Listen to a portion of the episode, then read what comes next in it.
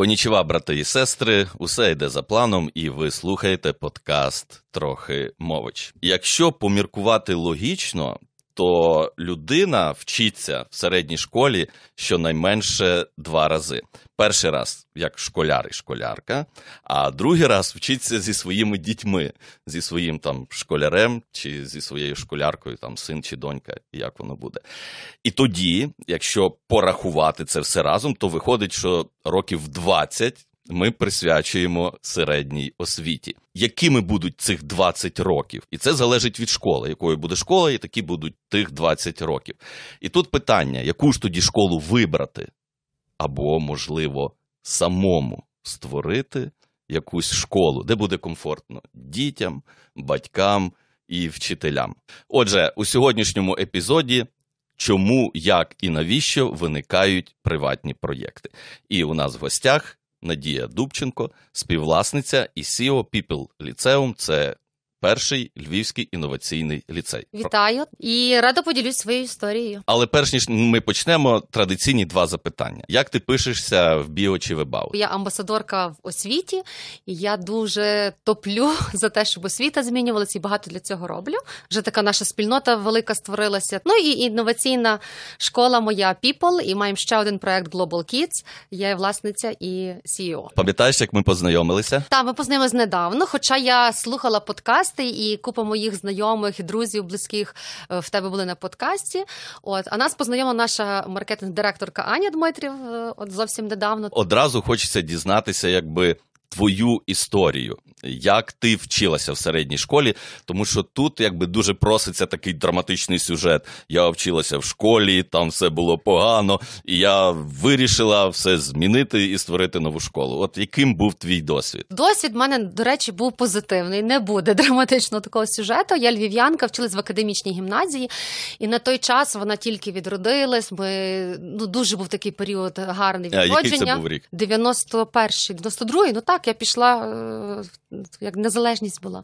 Ось, і гарний був період, і ми багато чого навчались, і дуже ґрунтовно. Тобто я не маю негативних е, якихось таких спостережень про Це всі 11 років. до 9 класу, бо потім я пішла в музичне училище. Я за освітою музикант. От тому в мене спогади дуже приємні. Але вже коли е, в мене був син, і ми шукали для нього школу, то власне були такі якісь моменти пошуку. Ну а чому тоді не віддати в ту школу, в якій я була? Я знаю дуже багато якби історій про це. От ну от то, що там мені знайома німецька школа, це в нас є біля порохової вежі. Так, от і відповідно, батьки там вчилися, дітей туди приводять, бо знають. Що які, яка буде якість тієї освіти, там вони впевнені в якихось моментах.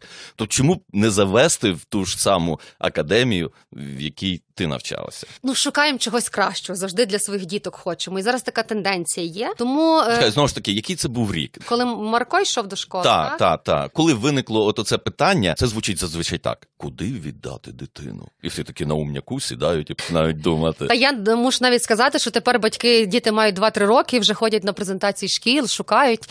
Я кажу, та люди добрі, ви ще встигнете, бо ще 150 разів все поміняється.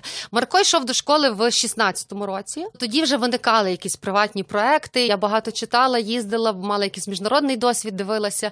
І мені вже не хотілося віддавати в ту школу, яка вчить, в принципі, ну, з якимись такими усталеними правилами, як 20 років тому, так і тепер. Хотілося чогось нового, щоб школа йшла в ногу з життям. Тобто, щоб діти вчили актуальне, свіже, розуміли, куди світ рухається, які будуть професії актуальні, чим їм займатись. І тож не секрет, що тепер дитина е, не обирає собі професію і 30 років не працює на одному заводі, товаристві чи ще десь. Тому треба вчити дітей сучасному. І, і тому і виникають приватні проекти. От і ми шукали з чоловіком власне таку школу. Тобто ви переглянули наявні приватні проєкти в Україні, скажімо, у Львові. У Ну, Львові, бо ми у Львові Ага, живемо. і, та- і вас вони не до кінця влаштовували. Е, Певною мірою не будемо вдаватися в деталі. Звичайно, так, всі школи різні, кожна має якусь свою особливість, свою перевагу, але Серце не Не, тьохнуло. тьох- не було того такого іскри. А тоді варіант за кордоном. Розглядали ви чи ні? Такий варіант навіть не розглядали. Ми хотіли тут, в себе. Можливо, колись там в університетські роки зробити якусь магістерську програму чи бізнес-школу. Так, звісно, бо треба мати міжнародний досвід. Тоді ви вирішили створити школу, е, в якій би ви були впевнені, що вашому сину буде там добре. Так, почали ми працювати е, з франшизи. Це була всеукраїнська франшиза приватних шкіл. Було близько 23 шкіл по всій Україні. І це такий був що наш це за старт. як вона Школа називалась? називалась Sing Мислити глобально. Нам дуже сподобалось, бо все-таки ми не є освітяни. От а франшиза давала можливість знаєте, всі покрокові речі, що зробити, навчальну програму, підтримку. І ми почали власне з франшизи. І в 16-му зразу запустили. 18 рік. Так, А, то вже, 18 е, Марко вже був в другому класі. З третього класу він вже вчився в нашій школі. І пізніше ви в ту франшизу ще, скажімо так, покращили. Бо франшиза була всеукраїнською. Є якісь моменти були теж класно зроблені, прописані. А десь е, ми хотіли чогось іншого, все таки академічної свободи, додати щось такого е, львівської якоїсь родзинки, бо все таки ментальність має значення, і якісь наші звичаї.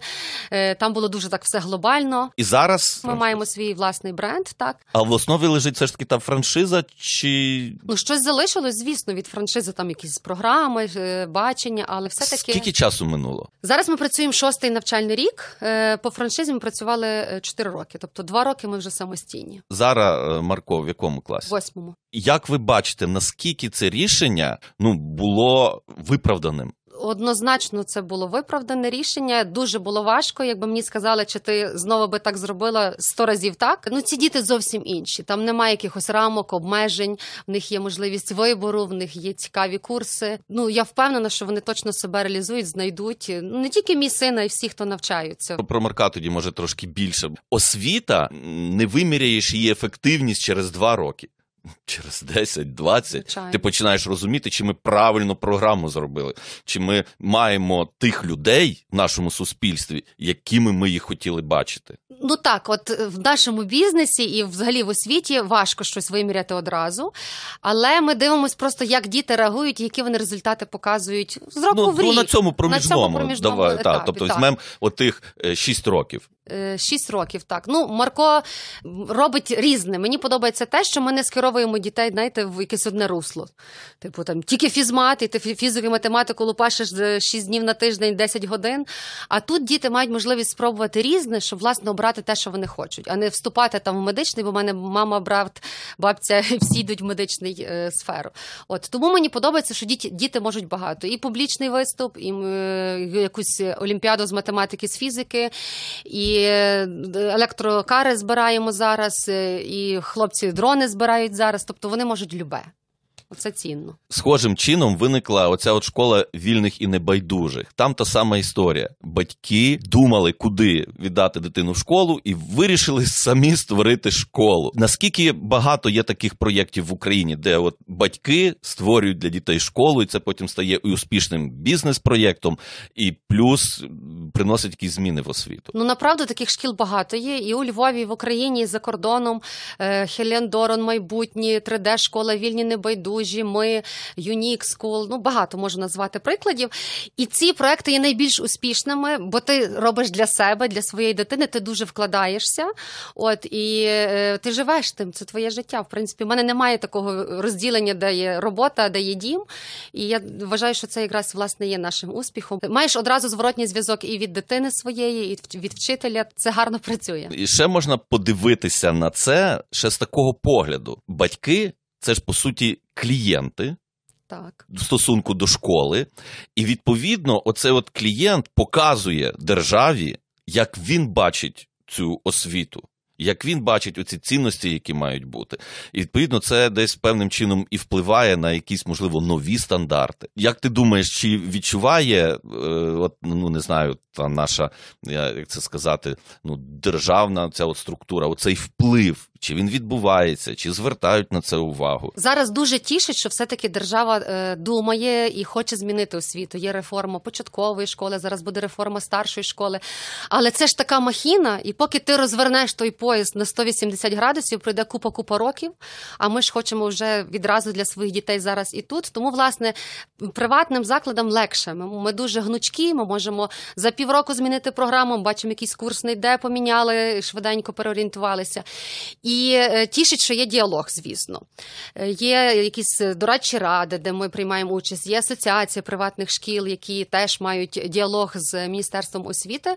Тому діалог відбувається. Звісно, не все так супер класно, позитивно, але є якісь зміни, і підтримка від держави в цьому теж трошки є. В нас є дуже багато ну якихось таких певних упереджень і стереотипів. Ну, наприклад, поділ гуманітарій, не гуманітарій. Так, Там фізики. це вже дуже застаріле. Е, Є ж такий стереотип, що на навіщо мені вчитися, он трієчники стають е, успішними. І я, коли приватно це створюю, я ж можу якось керуючись цими принципами, зробити ту школу без математики, наприклад, чи, чи ще без чогось. Чи є така вразливість, чи все ж таки, ну хто допомагає ну зробити дійсно адекватну школу без якихось міфів, без якихось упереджень? Хай навіть це якби державна школа, вона керується якимось ДСТУ. Там давайте візьмемо математику. Та всі Так. кажуть, нащо мені математика? Але ж ми. Математику вчимо не заради того, щоб вчитися рахувати косинуси, синуси, а щоб своє мислення розвивати. І ми ніколи не знаємо, який би ти був, не ходячи на ці предмети. Не факт, щоб ти досягнув того, що ти досягнув в цьому житті. І тобі здається, що воно не потрібне. Чи там диплом не потрібен, бо це папірчик. Але ж ми не заради диплому вчимося. Ну, перш за все, е, багато міфів є е, навколо приватної освіти, що от батьки платять гроші, там нічого не вчать, камера зберігання і, і таке. Звісно, ми розвіюємо ці міфи, бо е, я завжди батькам кажу: ну ви ж купили абонемент спортлайф, ви ж не зразу не схудли. Треба щось робити для цього. От тому і в школі теж так. Е, щодо дітей, то в нас є такий блазовий блок, який ти ну, мусиш вивчити. е, Державний стандарт, все таки ми ліцензована школа. А є предмети на вибір курси, от як в американській системі освіти. Тобто дитина вже згідно своїх вподобань, що їй подобається більше, менше, записується хтось на політологію, хтось на арт-студію, хтось читацький клуб. Тобто вони мають можливість там, де їм подобається, зануритись трошки глибше. І ще дуже класну штуку ми теж підгледіли. Е, Є такі домашні завдання. То не просто що в цирку потренувався 100 мільйонів прикладів, а власне теж до того індивідуального розвитку дитини. Якщо хтось любить математику, йому це гарно вдається, то він має. Мільйон завдань, важких, олімпіади і все решта проекти. Якщо ти просто базові знання хочеш отримати, ти маєш трошки менше. Тобто ми теж це, диференціюємо і е, таким чином кожна дитина себе якось комфортно відчуває в міру своїх можливостей і розвивається. Ще з плюсів, от таких я бачу, от тих батьківських ініціатив. Так. Назвемо це так. Це батьківські ініціативи, які взяли, як це кажуть, справу в свої руки. Вони підприємливі, як такі, бо досягли якихось успіхів і мають ресурси матеріальні, інтелектуальні, креативні і так далі. От вони створюють школи. І, відповідно, ті батьки різні, і вони проявляють себе по-різному. І в них школи різні. І це виходять такі різні ніші, де дитина має більше шансів знайти щось. Для душі, і відповідно про всі такі ніші ми не зможемо поговорити, бо треба запрошувати тих людей, які Так, ті так. школи створювали. А от на прикладі People ліцеум, ти говориш е, інноваційний ліцей. В чому інноваційність? Так, всі е, в приватні школи різні, і класно тим, що все-таки це є якась така здорова конкуренція, бо щось вони придумали, щось ми придумали, ділимося. Ми відрізняємось тим, оця інноваційність, що власне те, що ми бачимо десь чи в бізнесі, е, чи можливо в якихось громадських організаціях, ми приносимо це в освіту. Навіть колаборації з, з бізнесом стажування, менторський супровід, індивідуальна траєкторія дитини, коли ми персоналізовано розписуємо програму під кожного і немає такої загальної системи оцінювання класно-урочної системи. Е, Також е, міжнародні е, співпраці, коли дитина може одночасно робити два дипломи, робити якусь програму онлайн за кордоном і в нас. Про авторські курси хочу теж наголосити. Маємо цього року новий курс, називається імла. Історія мистецтво і література. І дуже цінно, бо дитина має не якісь окремі плями, те, що відбувалось, а може в цілу картину світу собі з'єднати, який історичний період був, що тоді писали е, поети, що тоді малювали, взагалі куди мистецтво рухалось. Занурення в контекст, так. скажімо, якогось періоду, тому що ну контекст це якби відіграє дуже важливу роль. Дуже тобто важливо. одну і ту саму ідею в різних контекстах ми можемо бачити. Покрутити, інакше. подивитись, так. Е, Читали Енеїду, виписали лайку українську старшокласники. Здавалось би, школа не повинна цього робити, але це класно. Чому? Це ну таке нестандартне рішення було. Е, Ну, як сказати, тобто, з мого погляду, це цілком стандартно застосовувати лайку в, в житті. Є різні ситуації, е, де вона є е, доречною. І, і, власне, в цьому і є якби ця відкритість, тобто нема тих подвійних стандартів. Так. Коли ми в школі говоримо лаятись не можна, а з школи вийшли, і тато там. Тому ми про те, щоб школа йшла в ногу з життям. А от ви допомагаєте дітям, як би це кажуть, роздуплитися, хто він і куди. От я знову згадую свої шкільні роки. Що мені так якби вдавалося? От я зараз просто розумію, та в принципі, в мене був хист до письма. Угу. Ну тобто, оті, допустимо, якісь твори, які були дуже обов'язкові під палкою, це було складно. Але був в мене такий момент, коли був твір, можна було вільно вибрати, і я тоді отримав хорошу оцінку. Другий був момент, коли мене залучали в вірші на сцені виступати. Тобто, ця от робота з голосом, там було радіо навіть е- в цьому, в тій школі. Але я якось трошки того соромився, того голосу і так далі. І я так собі розумію, що от не було поряд якогось т'ютора там чи, чи якогось, хто би мені підсказав Сергію, а от це класно.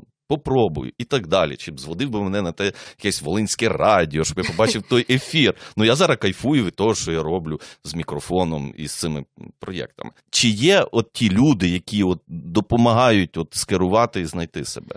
Є, звісно, е, ментори. Вони нас називаються ментори, і кожна дитина сама обирає ментора згідно своїх е, вподобань, тобто з ким знайшла спільну мову, як старший друг наставник.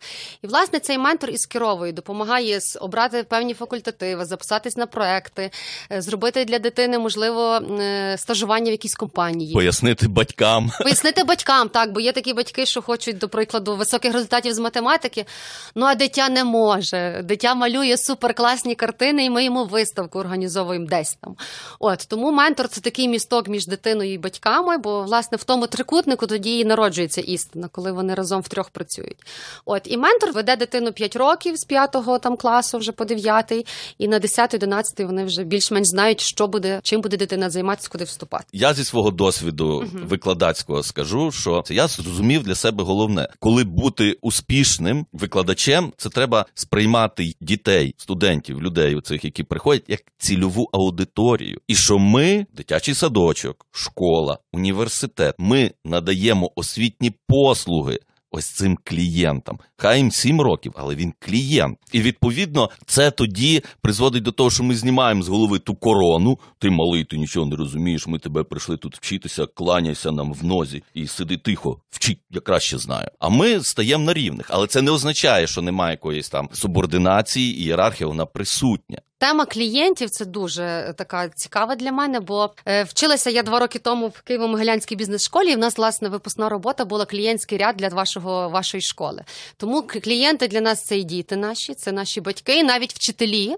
Бо ми теж маємо створити таке робоче місце, де би наш вчитель міг е, самоствердитись. Ну і діти в нас і батьки є. Звісно, не можна робити школу лише для батьків, щоб їм було зручно задовільнити тільки їхні потреби. Перш за все, школа має бути ще й для дітей, бо їм має бути цікаво, вони мають бути е, любити це місце, вони мають відчувати себе там комфортно.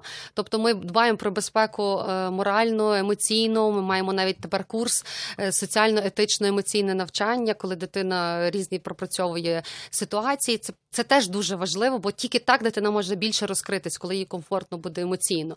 Тому зняти корону і отой авторитарне викладання це точно не про нас. Демократична атмосфера, але звісно є правила класу, правила школи, щоб це не перетворилось в Ну, будь-який колектив Так. має свої правила. Ну, а якщо вже тоді продовжувати цю клієнтську е, аналогію, е, тоді, вочевидь, у вас мають бути клієнти, які і від вас йдуть. Тому що неможливо подобатися всім, і ми не для всіх. А ну для якоїсь частини суспільства. Так і є, бо ну направду є багато зараз е, можливостей обрати приватну школу. Батьки ходять, дивляться. Є такі, що мігрують зі школи в школу. Це нормально. Я спокійно на це реагую. Бо дійсно кожен хоче чогось свого. Хтось хоче більше якоїсь академічної бази, хтось навпаки хоче е, більше якогось творчого процесу, а там знання не такі важливі для нього. Тобто кожен собі обирає те, що йому е, зручно, комфортно. Що для тебе, як от для амбасадорки освітніх змін, є от головним болем? Направду, напевно, професія вчителя зараз, бо е, дуже шкода, що вона не є в нас в країні популярною. Ідуть за залишковим принципом туди. Мало людей, які йдуть туди за покликанням. То, напевно, і різні чинники. Є зарплата, і не знаю, і те, що переповнені зараз школи, е, класи вони виснажуються, дуже вигорають вчителі. Тобто, ми багато зараз для цього робимо, щоб власне змінити цю парадигму. А що саме робите? Ну і навчання проводимо, якісь даємо кращі можливості е, фінансові, матеріально-технічної бази, щоб вчителі відчували себе е, вчителем. До речі, запускаємо новий проект, е, буде називатись Вчителі. Це таке буде ком'юніті, де вчитель буде мати і менторство, і індивідуальний супровід, і наші вчителі будуть ділитись з ним досвідом, як вони працюють з різними програмами нетиповими міжнародними, як вони використовують різні технології і штучний інтелект. Ми вже теж додали в навчальну програму і роботи, 3D-принтери. Ну, все, все, все, що тепер є. От і нам важливо ділитися, бо можна завжди лише відкриті системи, які діляться, вони теж збагачують і ростуть. Тому і нам збагачуються самі, самі від зворотнього зв'язку. Так, так. І ми принаймні розуміємо, що це працює. Ми відкриті, і ми тільки за відкриті системи. Бо можливо, знаєте, є такі школи, що ой, не поділюсь, не дам ніякої програми. Це не працює. Бо ти е, сьогодні маєш одне, через півроку ти вже щось нове запустив. Тебе хтось там скопіпастив, нічого страшного, слава Богу. Працюємо далі. Тому Якщо скопіпастили, значить ми добре зробили. yes. Так само, як от для амбасадорки освітніх змін, яким є ну головне досягнення, ну не твоє особисто, а нашого ну, цього освітнього середовища, скажімо так. Ну за себе особисто, за наші якісь особисті зараз досягнення скажу. Це ну ми вже маємо перших випускників, і дуже тішусь, що гарно всі написали і вступили, куди вони хотіли. Нам важливо було, щоб дитина вступила туди, куди вона хоче. Є її УКУ, політех, закордонні вузи. І власне мені подобається те, що ми в школі знайшли якусь таку золоту середину, коли у нас немає перекосу в якусь там сферу одну, тобто і математика гарно поставлена з мовою англійською, так і ці власне курси на вибір. А якщо сказати взагалі система, то дуже тішить, власне, що є багато таких ініціатив, приватних, державних. Е, школи виграють гранти, школи змінюються, роблять ремонти, залучають вчителів. Зараз є купа міжнародних е, програм, подають, виграють гранти, де можна е, ну, повчитися, все, все, все. Тобто є рух і є шалені зміни. Це тішить, бо зараз динаміка якраз є на підйомі, і нові проекти тільки розвиваються. І до речі, якщо порівняти закордонний досвід і в наш, то приватна освіта нас зараз має там з 8 чи 10% лише. А за кордоном це близько 30% по відношенню до державних шкіл. Тобто, у нас приватна освіта ще буде розвиватись є куди рухатись далі. Розвиток приватної освіти залежить від добробуту громадян. Так, звісно. І тоді виходить, що добробут зростатиме. Віримо, Ти... звичайно, робимо все для того. Звісно, що важко, то ковід, то війна, то ще щось, але е, люди працюють, люди розуміють цінність. Оце основне. Бо на початках, знаєте, було таке ще, що та наша це приватна школа, я візьму 100-500 репетиторів, дитина все мені вивчить і буде вдвічі дешевше. А тепер люди розуміють, що це середовище, що це зовсім інша культура викладання, що це зовсім інші розмови навіть між дітьми на перервах. Вони, а я то читав, а я там був а я таке зробив. Це ну це вирішує. І тому вони платять, е, йдуть і підтримують. Е, ми збираємо завжди зворотній зв'язок. Е. З'являються якби нові цінності. Ну мені так видається. Я таку думку маю, що для людей ну добробут.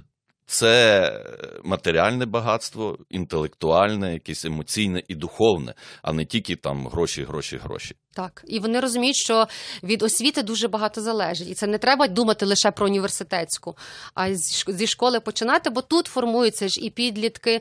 Як ну як ти закладеш оцей фундамент, так воно і далі піде. І коли бувають е, в ліцеум дні відкритих дверей? Е, Зазвичай починаємо з лютого місяця вступну кампанію. У нас є тестування, вступ е, до ліцею. Треба написати математику, мову англійську, обов'язково співбесіду пройти. Бо, власне, нам важливо, щоб і діти, і батьки розуміли, е, що ми рухались в одному векторі і розуміли, мали одні цінності. Тому з лютого місяця слідкуйте, будь ласка, за новинами, заявку на сайті, залишайте, ми вас запросимо. І маємо ще дуже класну круту ініціативу цього року.